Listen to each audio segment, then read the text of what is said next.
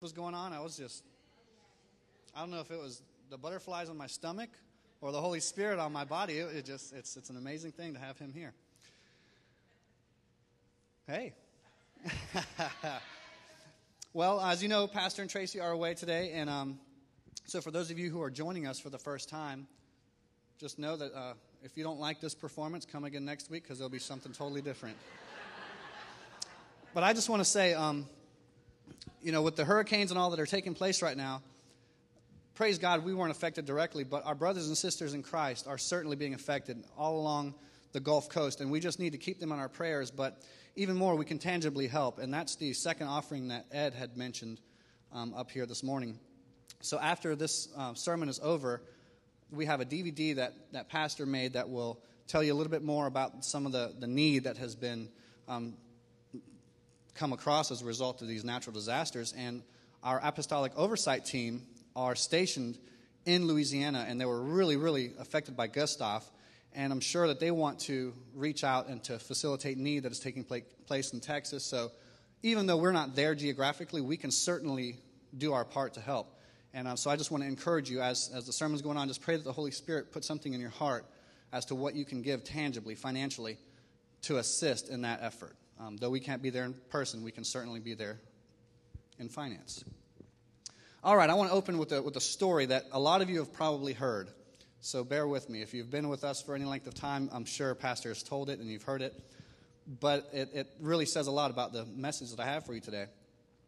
But if you can picture, I want to set the stage for a minute. If you can picture a Thanksgiving feast at, a, at a, any house in America, and as the family gathers around the table, there's a young boy named Michael. And he sits at his chair, and this is, you know, he's six years old. He's experienced five Thanksgivings by now, and it's traditional at his household. Well, mom brings out a roast every year, and the ends are chopped off of the roast. And some of you already know, I know where he's going. But the roast comes out every year, and it's got the ends chopped off. And everybody prays and, and they eat. Well, this year, Michael says, You know, I'm really curious. I want to know why is it that we cut the ends off of this roast? So little Michael says, Mommy, why is it that you cut the ends off the roast every year? And she looks at him, kind of caught off guard, and the whole family sitting at the table, and everybody, he grabs all of their attention. And she says, Well, you know, I don't know. It's just the way we've always done it. You might want to ask your grandma. Grandma's sitting at the table, and she just can't keep back her smile and she knows what's coming. He says, Grandma, why is it that we cut the ends off of the roast every time we have a, a roast? And she laughs and she says, Sweetheart, I'm really not sure. We might need to ask your great grandma. Now, she's not at the table, she's at a nursing home. So they get on the phone and they call, and great grandma answers. And little Michael says, Hey, grandma, sorry you can't be here, but I have a question for you. And Michael says, Great grandma, how come we cut the roast, both ends off the roast every year that we have a roast? And she laughs so loud that everyone at the table can hear it through the phone. And so they all laugh. And she says, Well, sweetheart, are they still doing that at your house? He says, Yeah, why do we do that? She said, Well, when your mama was growing up, I would always make a roast for Thanksgiving. And I didn't have a pan that was big enough to fit the whole roast. So I had to cut both ends off in order for it to fit in the particular pan that I used to cook the roast. So that's the reason why. Well, he gets off and he explains to his mom and grandma why they do it, and all of a sudden there's a sense of silliness that comes over the table, and they feel like, wow, that's, uh, that's interesting. My message this morning I entitled Identify Why. Now, God has called us as children of God to go out and preach the word, to make disciples. But He calls us little children. And as we are his children, I was praying and, and really meditating on what it is about children that might be so appealing to him. And if you remember, now Jesus was left um, one day, Mary and Joseph all went into town and they did their shopping, what have you, and they were, they were leaving town and realized, oh my goodness, where's little Jay? He's not here. So they go back into town. And they find him sitting in the synagogue teaching and asking questions and he's just a boy. Well, I can imagine that a lot of his questions started with why. Why is it that you do this? Why is it that we do that? And He's called us to be as children in the faith. Now, I'm really excited about being able to teach this today because I wanted to pull. Now, now Pastor is he, he knows so much more. He's, he may be um, such an eloquent speaker and, and have so much to offer. But I want to step back and get to the simplicity of our faith and ask the question why be a Christian? What's the point? Why be a Christian? Well, if you've ever thought about some of the things people do just because that's the way we've always done it, then you'll find that there's not a lot of stability there. It's almost as though people aren't concerned with the why, but they're just satisfied with, well, that's the way I've always done it. Well, I want to break that today. I want us to ask why. I want us to answer why. We need to identify the why in our lives. Now, like I said, God wants us to be as children, and He, he wants us to ask questions and to be inquisitive. I don't think God's satisfied with a response, well, that's the way we've always done it. I think in Charleston, being that we're a very family oriented and history driven city, churches are everywhere.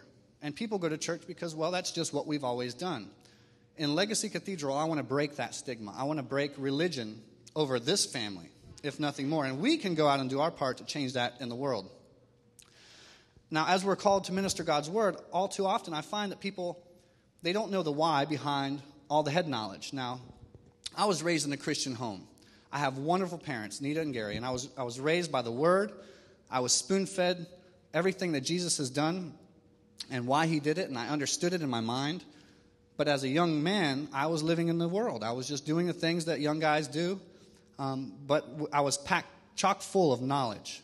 And I would minister to my friends, and I would explain to them that God so loved the world that he gave his only begotten. And I could regurgitate the, the messages and we'd lay out at night and look at the stars, and I talk about how God created all of this just for us, you know, and I seemed holy because of my knowledge of Christ. But yet I was doing the same things, living the same life that they were living. There was nothing tangibly different about me. You go to the club, to the bar, and lo and behold, there's Noah right next to everyone else that's doing the things that Noah's preaching against in Jesus' name. But the fact is, there was a BC Noah before Christ, before I had the revelation of Christ.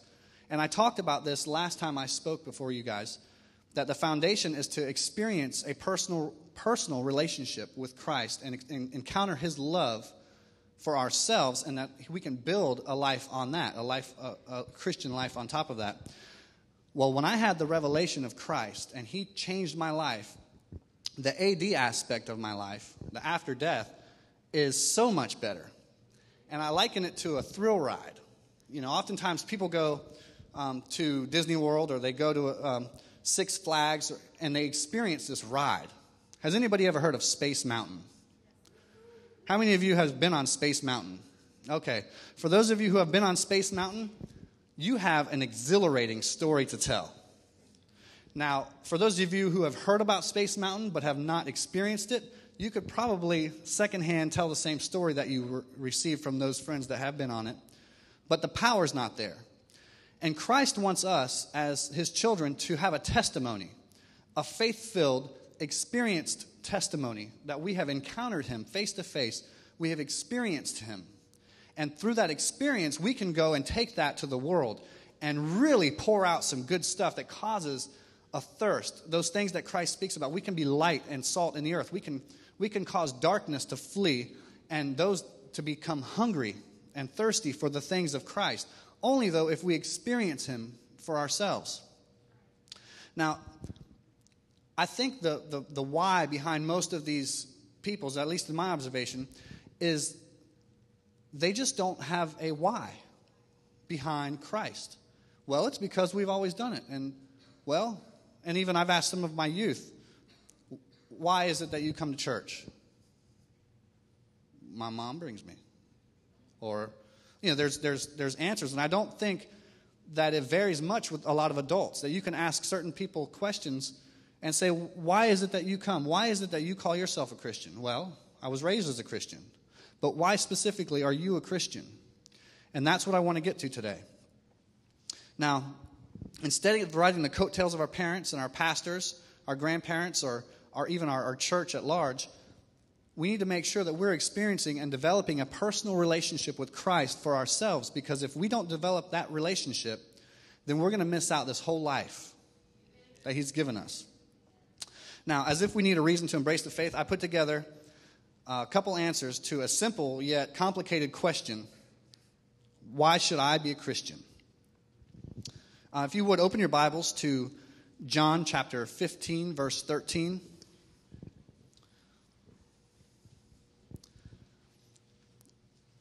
The first reason that I put down why be a Christian. Now, understand, guys, I put these in chronological order, the best that I could. But first and foremost, which is the same message that I taught last time I was on the pulpit, is to experience the greatest of loves. To experience the greatest of loves. John 15, 13 says, Greater love has no one than this, than to lay down one's life for his friends. We need to understand, guys, that we are all family. As Christians, brothers and sisters in Christ, when we experience for ourselves the love that Jesus Christ expressed on the cross, it becomes second nature to us to lay down our life for those around us and understand that it, it doesn't always mean to jump in front of a, a bullet to save your brother or sister. Oftentimes, it just means setting aside your own agenda or maybe your pride. Um, maybe it's some finance. Maybe it's some time. There's all kinds of sacrifice that we can make, tangible sacrifice that is lost. It seems to be lost in American Christianity today. I think if we go to third world countries, we find a lot more sacrifice being made. People walk for miles and miles on church, on Sunday for church. And, you know, as Christians, you know, if, if it's raining outside, that's not, we, you know, we won't jump in our climate controlled vehicles, sitting on our leather La-Z-Boy in our, in our car to drive here to get out and get a few drops. So there's a level of sacrifice that we've just lost. And I want us to, to get that to get that revelation, what it means to sacrifice. Um, in Romans chapter 5, verse 8,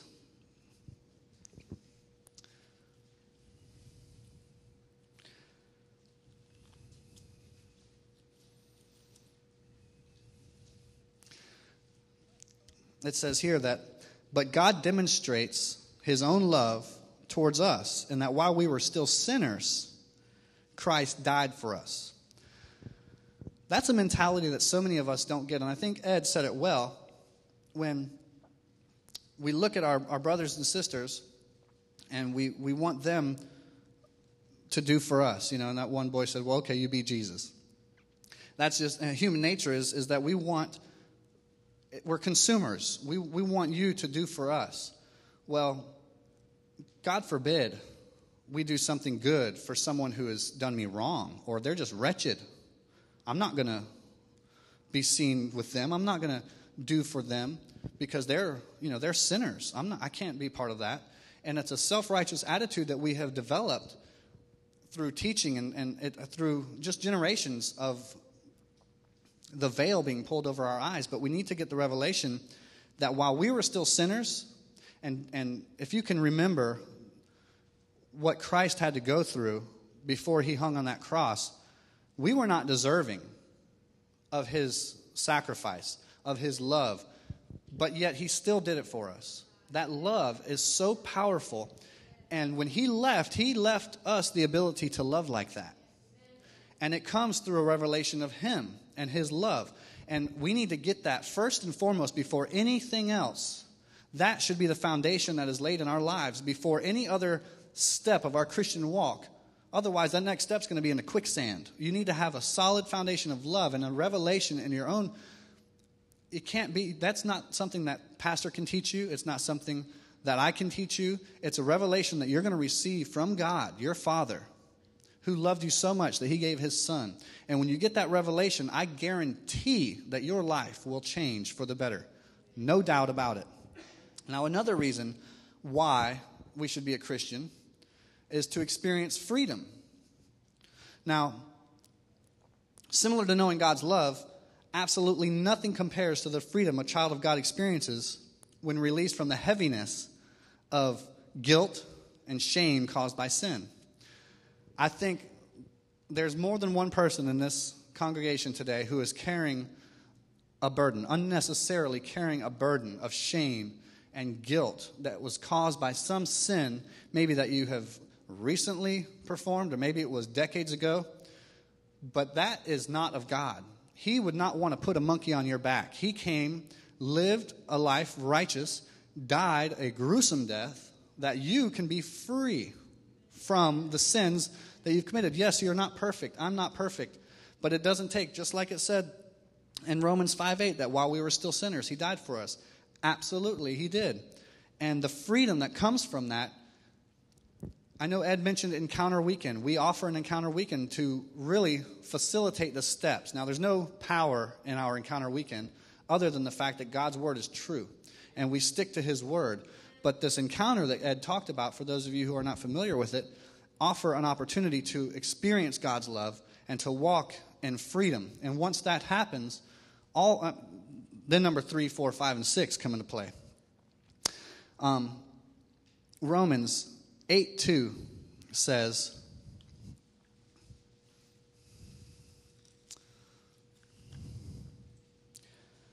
For the law of the Spirit of life in Christ Jesus has made you free, has made me free from the law of sin and death. Understand, these principles are not just principles, they're laws. And when God speaks of a law, it's as real as gravity. The law of gravity is such that if you don't believe it, it really doesn't matter. If I step off this platform, I'm going to fall, whether I believe it or not.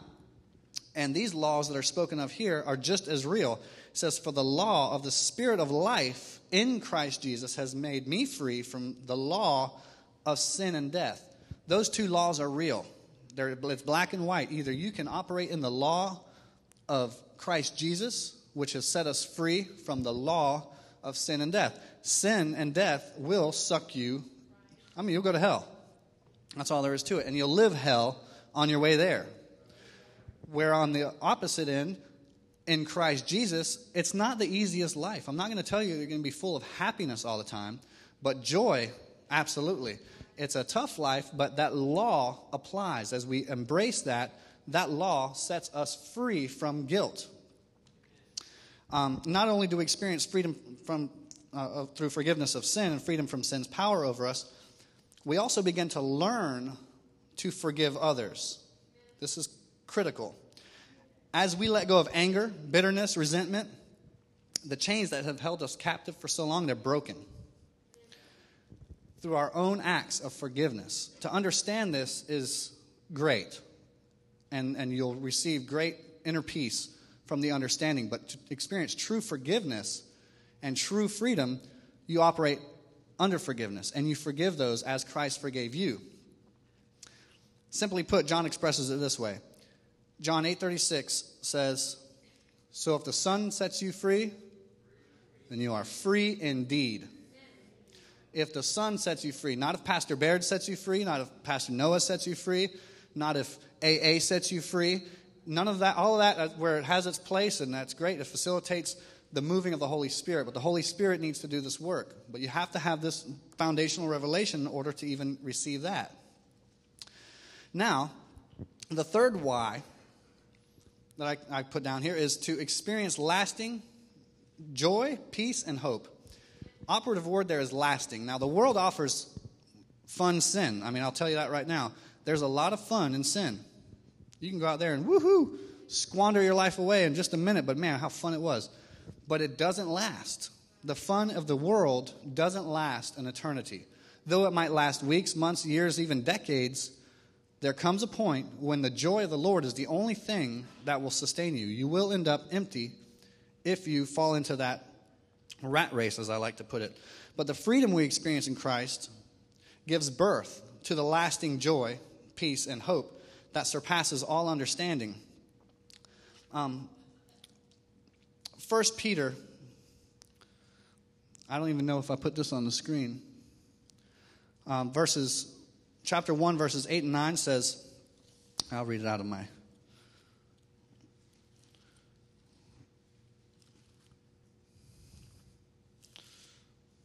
This is some good stuff right here.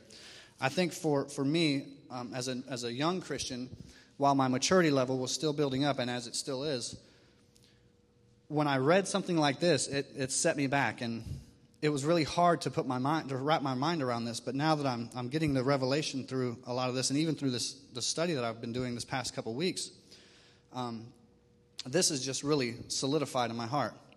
But it says, Whom having not seen you love.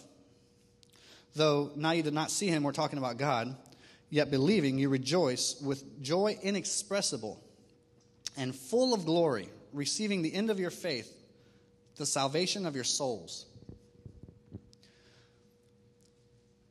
When we can experience love through Christ, and then step up to freedom, and then get joy and peace, all of a sudden, all of these miracles taking place because it's inner miracles that no man can perform, there starts to come a faith that bubbles up and arises inside of you that even though you don't see God, it's oftentimes, I, I, I liken it to seeing trees blow in the wind. Though you don't see the wind, you know it's there because you see the effects of the wind. And in our spirit and in my life, I oftentimes, even amidst trials, even amidst tribulation, there, there can be a peace and a joy. Now, it is a decision we have to make in our own life. But because of the understanding of Christ and who He is and all that we've experienced up to this point, we can truly say that, wow, there is power in the Holy Spirit. If I can just lean on Him, though I can't see you and though it feels like I'm just sitting here talking to the air, and if somebody, an atheist, walked by and said, oh gosh, this guy's just whack. But we know in our spirit we're talking to God, and we can experience that peace when Jesus was on the water with his disciples and the waves are crashing, and uh, a lot of you know the story, most of you probably do, where it was just chaos. And I mean, he, they were in the midst of Hurricane Ike out there in the Gulf on this little dinghy. And Jesus is chilling out on the bow of the boat. The scripture says he's sleeping. I think he was just testing his disciples to see, all right, what are they going to do? Well, they freaked out. They said, We're going to die. Rabbi, wake up, do something, because we're, we're going to die here. And he wakes up and he's a little upset um, and gets on them and says, How dare you? What do you? I'm in the boat with you. If I'm in the boat, I'm not going to let you guys die. In fact, peace be still. The water's calm. The, I mean, Hurricane Ike dissipates. And they're just like, wow. Well, we can experience that power. Jesus Christ wants us to experience that power. When our lives are in turmoil and there's turbulence and the waves are lapping over the front of the boat and we feel like we're, we're destined to drown, be it in financial trouble, maybe it's a, a relationship gone bad, maybe we've been um, given a report of our health deteriorating, deteriorating to such a degree that we face certain death, and all these things that would cause the human person to react. Christ said, I am Lord over all of that. I am in your boat. Just chill. Just take it easy. And, he'll, and he gives that to us. Along, I mean, that's that peace. When he says peace, be still, he was proclaiming that. It was not a, hopefully this works. It was, this is, this is how it works. Well, when we experience God's love and forgiveness, He becomes the center of our joy. And it doesn't seem possible, even in the midst of great trials, that, that hope, that faith bubbles up deep inside of us. But that faith was planted through the love and through the freedom and once we've experienced all that, there's a faith that says, I can move mountains. If I just sit in this and I, I, can really, I can move with this. And that's what gives us power to do it. I have seen so many instances, so many lives changed. I haven't been a Christian for that long, and I have experienced more in my short five year term as a Christian. Now, though I was raised a Christian and I, I've experienced Christ for myself, and I've seen lives rearranged, messed. I mean, just like Jesus came and messed up their hair. You know, it's like, okay, that's what I wanted. And I mean, their, their whole lives just are different. And I've seen people walk away from the faith and say, you know what, I, I've experienced it, I've tasted it, but I, I want this. Well, lo and behold, they come back with their tail between their legs because there's a power in Christ Jesus that you can't get away from once you experience it because it's real. It's the only real thing we're ever going to experience in this world. And from that, I believe that just like in our natural life to develop relationships and experience true connections with people, we need to have first a love. We need to feel comfortable around these people. There has to be shared interests. But then comes a relationship. And I think this, this is the turning point for us as Christians is to, to learn about the relationship. What does it mean to have relationship for Christ? So number four reason to be a Christian is to experience a relationship with the Savior that died on the cross for you. It's not a myth. It's not a comic book character that you can only read about. He is a real person who has sent the Holy Ghost, who is also a person, to allow you to commune with the Father, God, the creator of the universe, through a relationship. He knows you have a personality. Everybody doesn't have to pray like everyone else. When you are riding in your car, you can be like, All right, God, I got an issue coming up. I'm not I'm feeling anxious. And your word says, be anxious for nothing. But in all things through prayer and supplication, I'm praying. Right, Lord, you're hearing me, right? And you can just talk to him. It doesn't have to be like, okay, I've got to pull off the side of the road, get out, and put my little prayer pillow down and our Father who art in heaven, hallowed be thy name, thy kingdom come, thy he does he's not he wants a relationship. He's like, guys, come on. And I told this to the youth, and I think it was really impactful at least it was for me. Um, that I have a I have a good friend named Jason, and I can call him at any time, any day, and I don't even have to say hello. He knows it's me. He sees the caller ID. He knows that oh, that's Noah.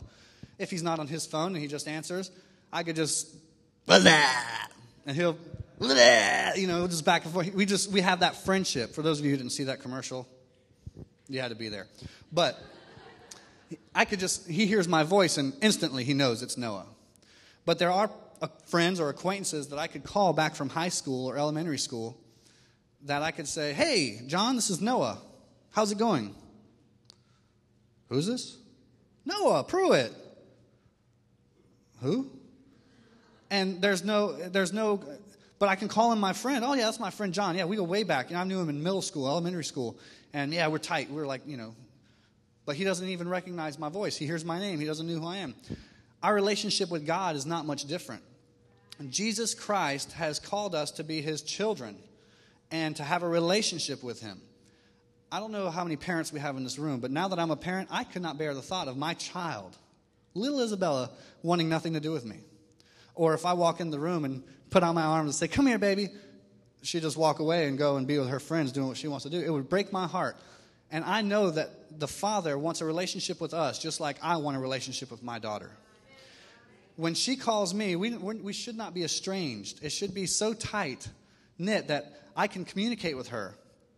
And she doesn't even need to speak to me in times. Just sit at my feet and I'll know. And I can hold her. And if she cries, she doesn't have to say a word. I can just comfort her. And God is the same way. He, we don't always need to go to Him with a bunch of words, He knows everything. So for you to go to him and be like, okay, God, I'm having a situation. Um, he's not, you know, it's not like he's like, oh, fill me in because I was unaware. He knows. He knows what's going to be the outcome, but what he knows more than anything is that he wants you at his feet to say, God, I just want to be there. You know, I, I, I don't know if I said this last time, so forgive me if I did, but I picture this giant foot with, I mean, m- massive toes. And I just like tuck in between his toes, and I'm safe there. And I just, I, there's, there's nothing but peace there, nothing but safety. And so that relationship only comes from, and again, it's chronological. You experience His love, you get freedom, you get joy, peace, um, hope. All of that comes. And then you can have that relationship because there's the confidence built up. There's all these things that, that take place. And then, even with my friend Jason, as I talk to him, if I'm messing up, he can tell me, hey man, I know you better than that. You know, if I go to apply for a job as like an optometrist, and forgive me if there's an optometrist in this room, he's going to be like, dude, what are you doing? You have no business in there. You're, you need to be outside. You need, you know, you can't, what are you talking about? No.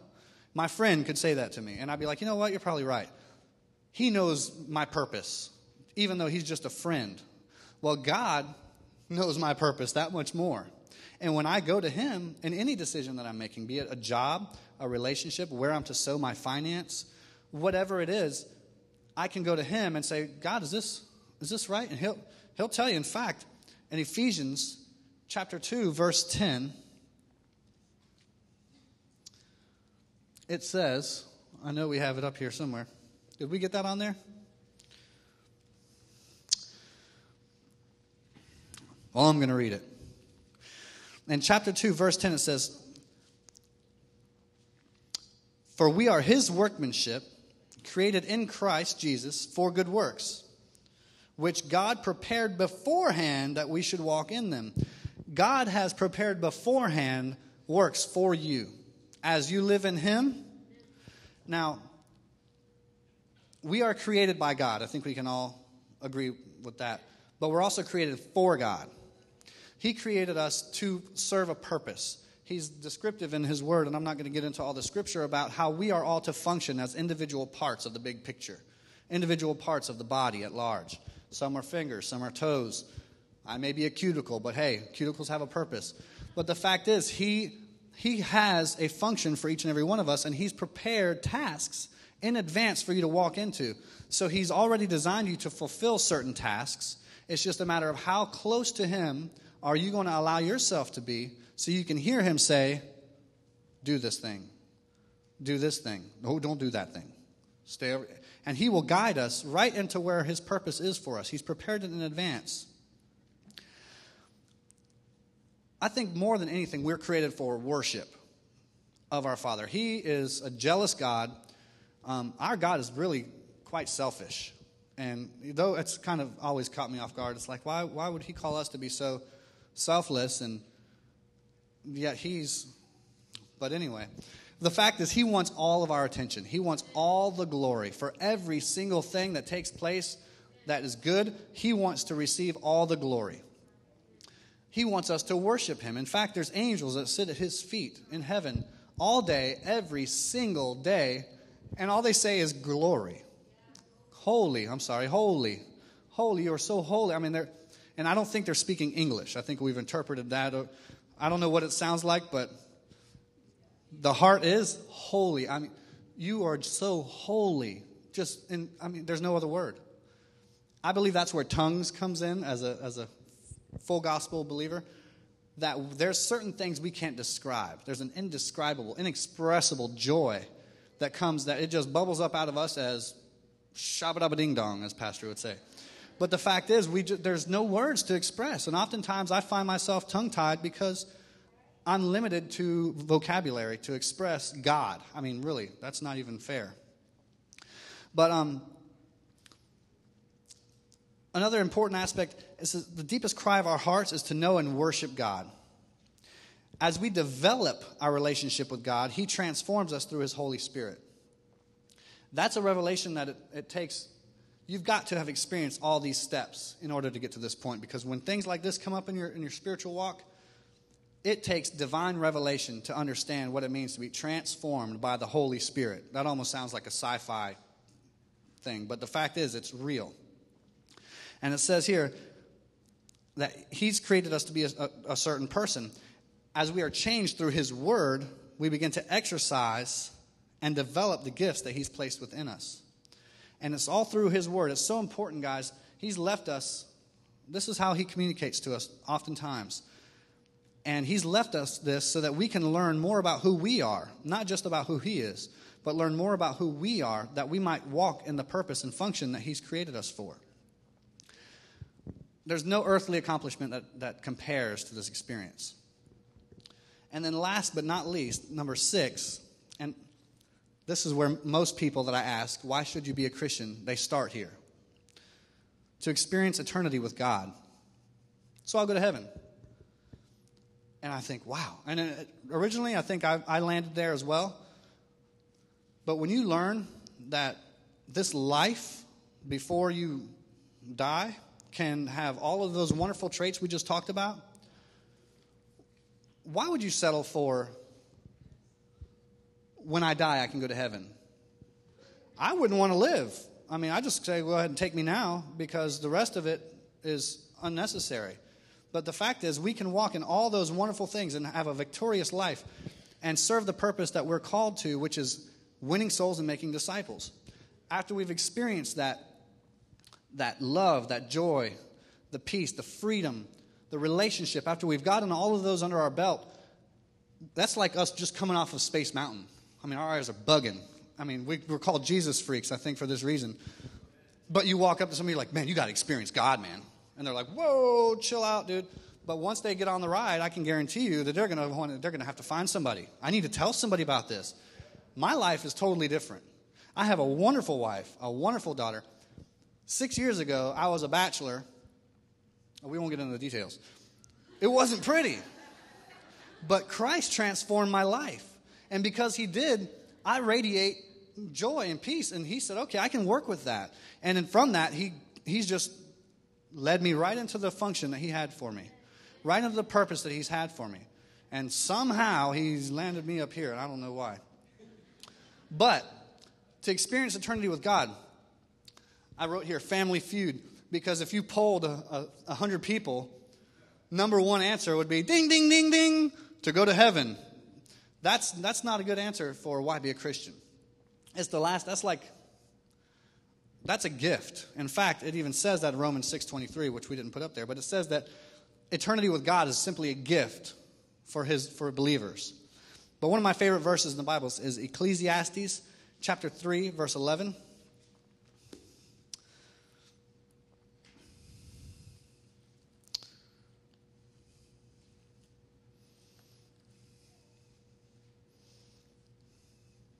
This open up here.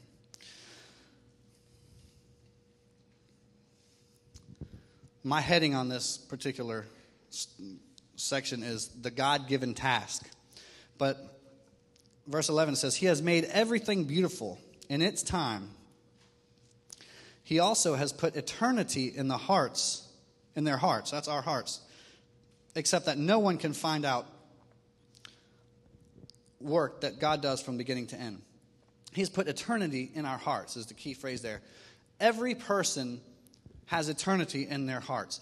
I don't care whether you're atheist, agnostic, Buddhist, Muslim, whatever the, the religion or belief, eternity abides in every single person. Some would say, Oh, I don't believe in God, but I believe we come back as a butterfly or a rock or whatever.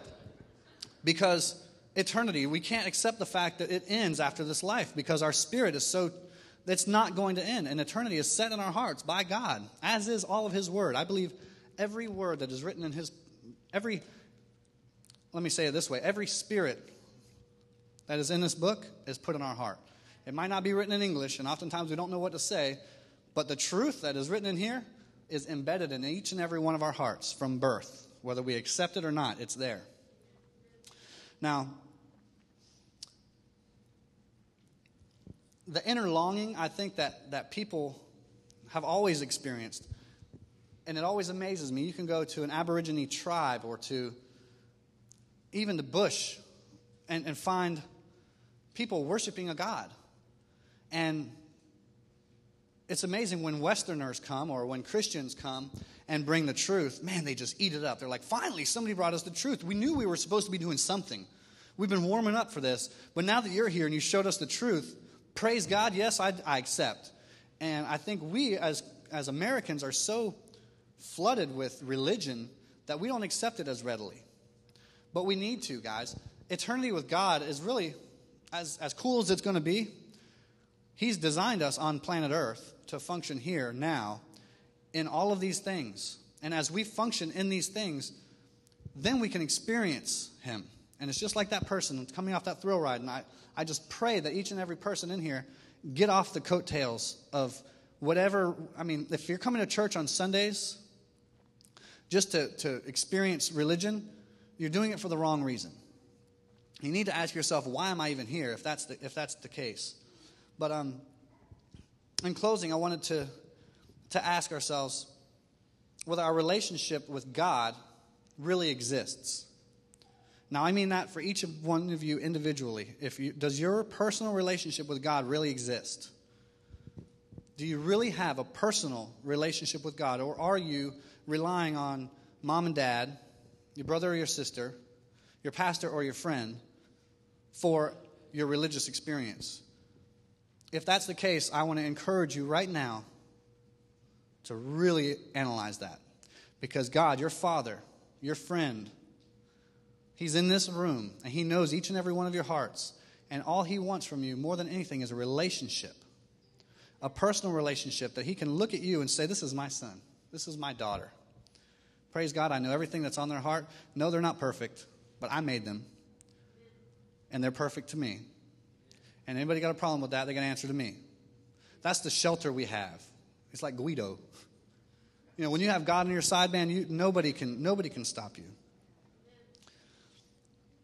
So I just wanted to, to really use today. I was, you know, when Pastor said that he was leaving and he was going to allow me to address the congregation again, I can tell you I came up with so many different sermons and illustrations and skits. And if you were here last time, we set up a construction site on stage and I busted out the skill saw. I mean, but the Lord told me that you need to get back to the heart the simplicity.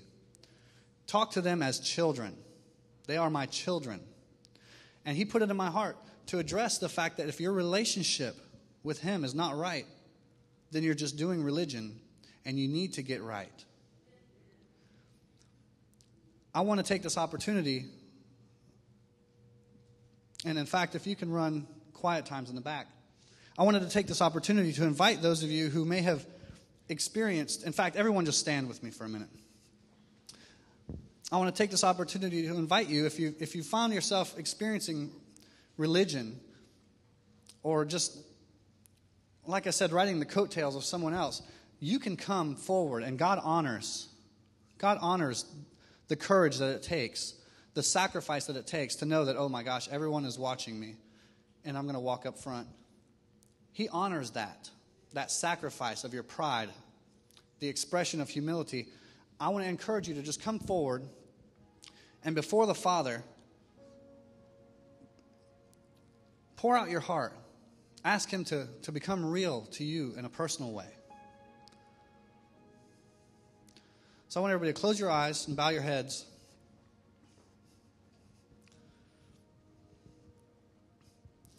Just ask the Holy Spirit to speak into your heart and to solidify that relationship.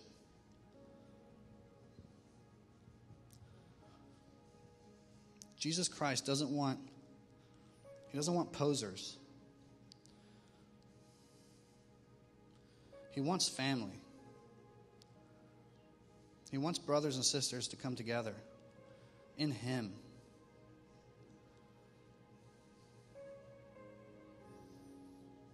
And if today is your day, that God's just tugging on your heartstrings, saying, Go forward and proclaim me as your Lord and Savior and best friend of all.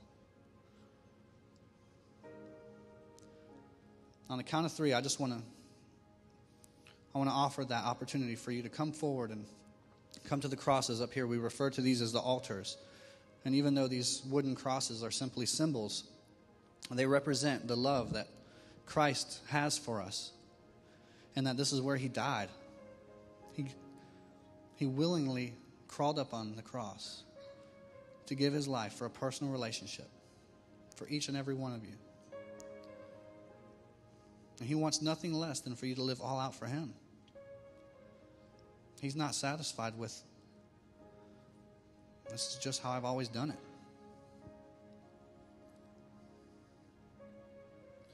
So, on the count of three, I want you to just come forward. And for some, it's going to be renewing your faith.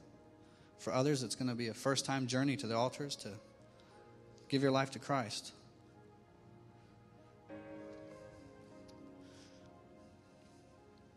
One, two,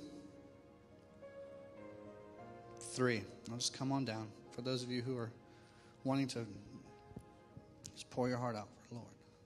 I've got a couple of guys coming right now. Praise God. In Jesus' name, I just praise you, Father. Lord, you're in this house today.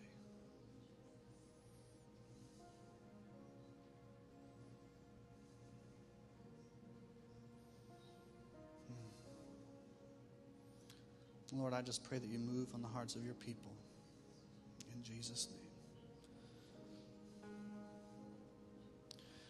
And some of you, if you just pray in the Spirit, I just feel the Holy Spirit in this room just stirring up like a big pot of gumbo. Just wanting to, just to work out some things in the hearts of His children.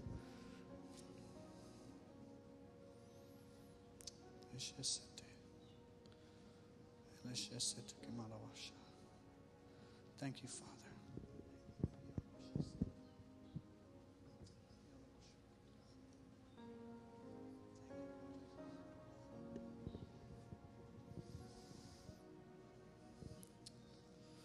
Holy Spirit, we lift up your name.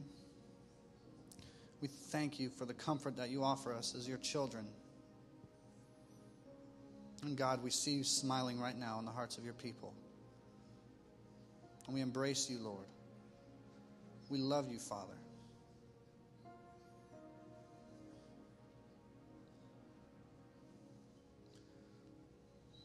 Father, I just ask that you would instill simplicity in the hearts of your people to get back to that childlike faith. That faith that's not afraid to ask questions. That, that, that faith that's enthused by your glory and that looks at your creation and marvels. As a child with a ladybug on their fingertip, just stares in awe. Lord, I just pray that we can get back to that. And Lord, that all these years of hardness that have developed can be shed away now, Father, our hearts can be softened and we can learn to love like you love, Father. And just shed that to others. Lord, that there be a realness come back to the church and that the superficial religion be broken off of the lives of each and every person in this room and all of their families as well. We want to get back to the true heart of worshiping you, Lord. What it means to, to just lay at your feet and weep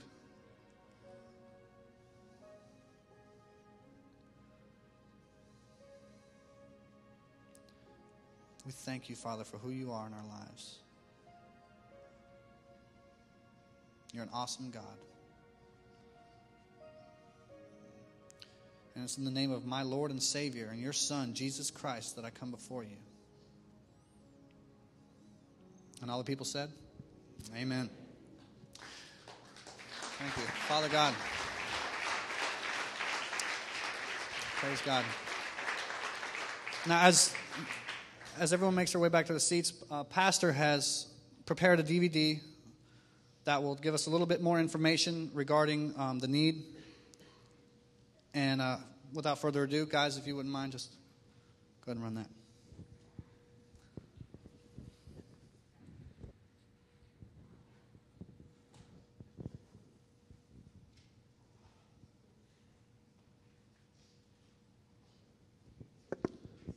I know I caught you a little off guard.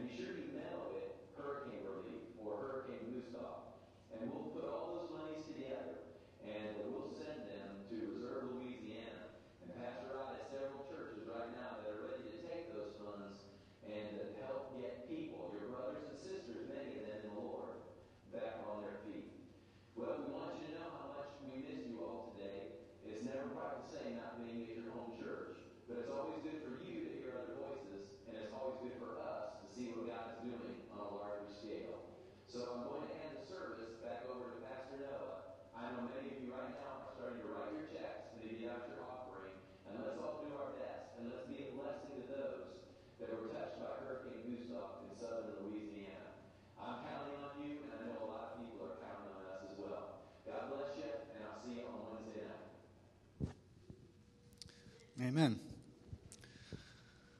So, as you're taking this moment, um, ushers, I'd like to call you forward. I pray that you allow the Holy Spirit to lead you in this and keeping in mind that you're doing this as unto the Lord. It's going to greatly help your brothers and sisters in Christ out in the Gulf Coast. And um, just think of the impact we can have if God can take this money and multiply it, when God takes this money and multiplies it. It's an amazing thing that He can do. So I just pray that you be faithful, go above and beyond what you could even think you can do. And He'll multiply that. So you guys are released.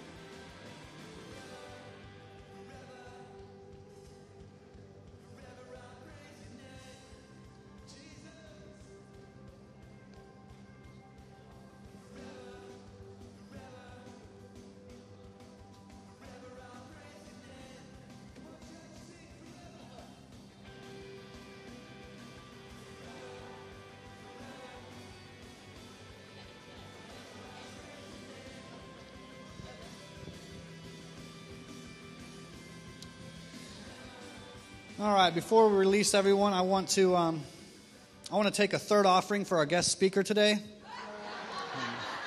No, no, I'm just kidding.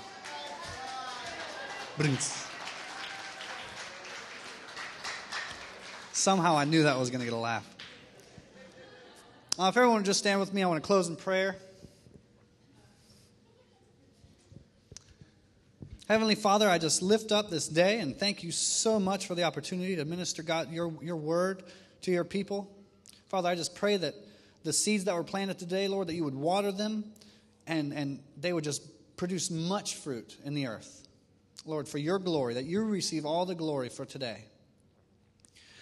And Lord, I just lift up um, each family as we go our ways. Um, and for those that represent families that may be affected by the hurricane, Lord, I just pray a peace over them, Lord, that there be a comfort to know that, that you are going to come in now. You use these, these disasters, as your word says, you use all things to work together for good for those who love you and are called according to your purpose. So, Lord, we know there's many that are called and that many that love you in that Gulf Coast. So we just pray right now that, that we, as your people, take advantage of this opportunity to just give you all the glory, that miracles just spring forth from this incident. And Lord, that we can take that same spirit spread it along the southeastern seaboard, Lord, that we can here change, make an influence in Charleston, Lord, for your glory. Because, Father, when it comes down to it, it's not about church, it's about serving you, having a relationship with you, freeing people from bondage, going out and, and simply offering your, your, your salvation. Lord, a free ticket to heaven, a free ticket to a wonderful life here on earth while we're here. So, Father, I just pray that this has power in your name in these people. And as we're dismissed today, I just pray that you would um, send traveling mercies with, with Pastor and Tracy as they're on their travels, but also with our congregation as they're traveling home and, and to lunch. We'll release so we can beat the, the other churches to SNS. In Jesus' name I pray. Amen.